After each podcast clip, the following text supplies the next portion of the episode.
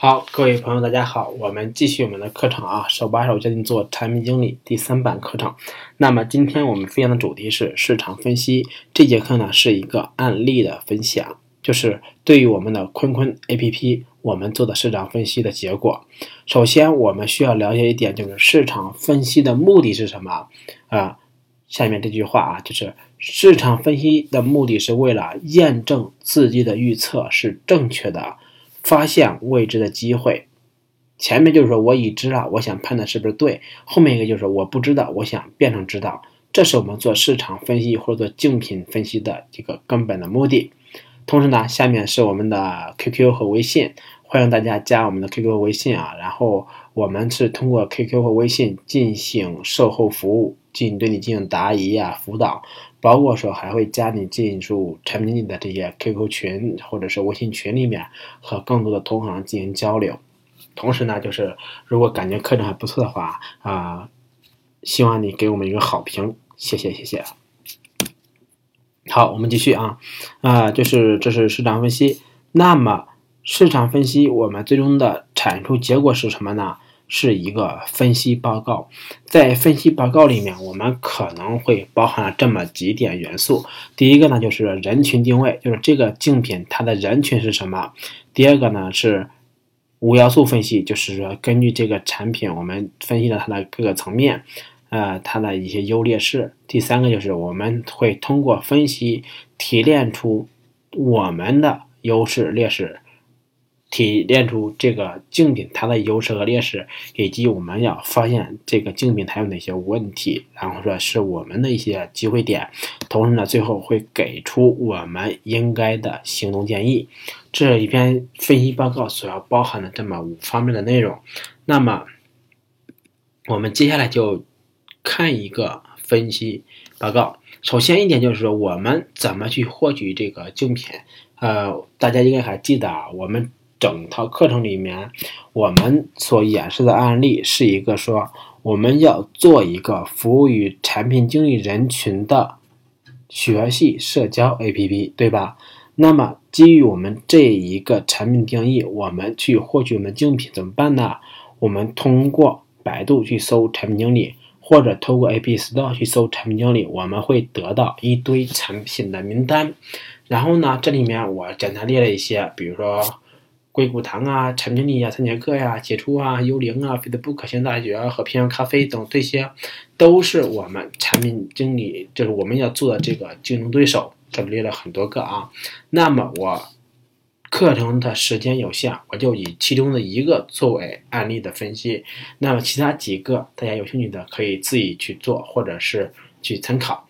那么我就以 PM Coffee 为例去做这个竞品分析。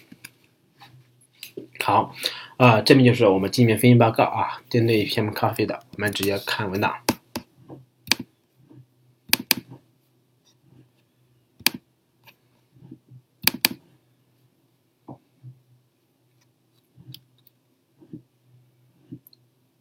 OK，我们接着看，就是说 PM Coffee 的竞品分析报告，然后这里面你还能看到说。我这份文档分为五个部分，然后是产品的定位和背景，以及产品功能和产品体验，以及盈利模式和最终的结论。我们先看第一个，就是它这个产品的定位和是什么？就是 PM Coffee，它是由 PM 产品经理和 Coffee 茶馆来结合到一起所成立的。那么这个产品呢，它是二零一零年就成立了，它的前身是一个论坛，它的主要用户包括了。产品助理、产品经理、产品总监、CEO 等等，他们的人数、用户数大约在两万人左右。它以免费公益为理念，提倡的是开放和分享。它的主要核心是帮助需要产品人才的企业免费进行招聘信息发布，免费进行推荐，快速获得人才。当然，目前呢，它是由线下活动、外部网站和 iOS APP 组成的。这是关于 PM Coffee 我们最基础的信息的提炼。那么我所理解，PM Coffee 针对的是互联网产品经理人群的学习呃交友型的问题，类似于产品经理人群的知乎，不好意思啊。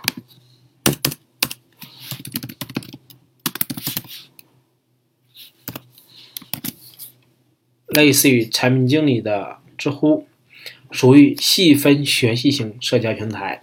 同时呢，由于积累了比较多的用户数据，那么可以为企业开展人才招聘等变现服务。虽然现在是宣称免费，未来说不定哪天收费了。那么在二零一七年知识付费和付费意识和知识越发成熟的年份里，PM 咖啡有希望进一步火速的发展。好，第二个看这个产品的功能分析。功能分析，首先我们看这个 APP 它的一个首页，我们它的产品的核心功能是精选。产品经理日常呢需要不断的获知业界跨界的资讯知识，那么产 PM Coffee 呢就在这个板块应和了大部分产品经理的需要，通过人工编辑的方式筛选出来高质量的内容，吸引用户。长时间的停留在 PM Coffee 里边去阅读。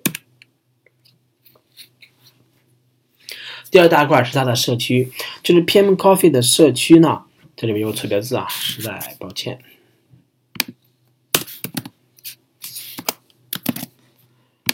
PM Coffee 它的社区呢，更像是一个产品经理的知乎。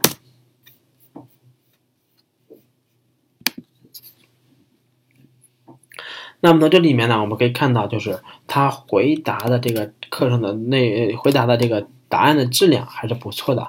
当然，就是他回答的用户从信息的内容来看是小白用户居多。OK，那么第三大块就是它的核心功能活动。由于 PM Coffee 它是有线下活动和呃呃线下活动聚会起家的，所以说呢，它在 APP 里边也继续保留了活动的呈现。为广大的线下聚会提供了方便。这里面的活动呢，有的是一些线上的，有一些是线下的，这是它的核心功能。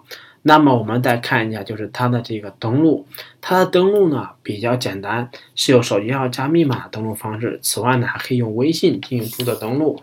呃，另外这里面就是体验的时候发现一个小细节，就是它支持微信号的更换绑定。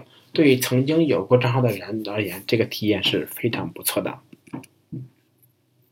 OK，这是产品功能的分析。那么我们说一下我们的体验。那么体验的话，我们不得不提的是功能的可用性和易用性。由于 PM 咖啡还是比较简单的 APP，所以呢，我们整体使用起来几乎没有遇到什么门槛。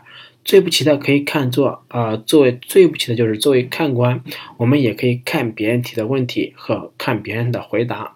应性呢，就是相对来说比较容易，由于它内容架构较少，使用起来呢相对来说是非常的顺手的。那么再看它的交互设计，在它的这个 APP 页面上，重点突出了搜索和提问，可见它是现在是鼓励大家进行提问的。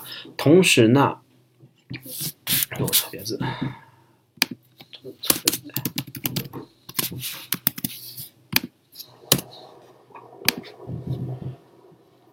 它是需要用户去产生内容的。另外，对于提问的回答的列表，纯粹是按照时间的倒序排序，并没有根据将优质量的答案放在前面。这些呢，可能对于用户来说就不太好了。他呢，有的时候是找不到你想要看的东西的。那么我们这是分析的比较简单啊，更细的我们就没有再去写了。那么我们说一下它盈利模式，它盈利模式呢，可能最主要的会是一个猎头的服务，因为 PM Coffee 它目前的这种定位积累了数以万计的产品，就是说由于它这个网站上有比较多的啊产品经理，那么它未来去发展猎头方向的这个变现模式是非常的容易的，并且呢。它可以通过产品经理的人群分析出这些企业的需要。另外，第二个呢，就是它可以为培训班招生作为一个中介费用。由于它上面有大量的小白用户，但是小白用户呢，他想要进入这个产品经理行业，所以呢，他就有很多人是有培训这个需求的。那么我们他就可以。自己组织培训，或者说是向培训班导流，这些都是是一笔不错的收入的来源。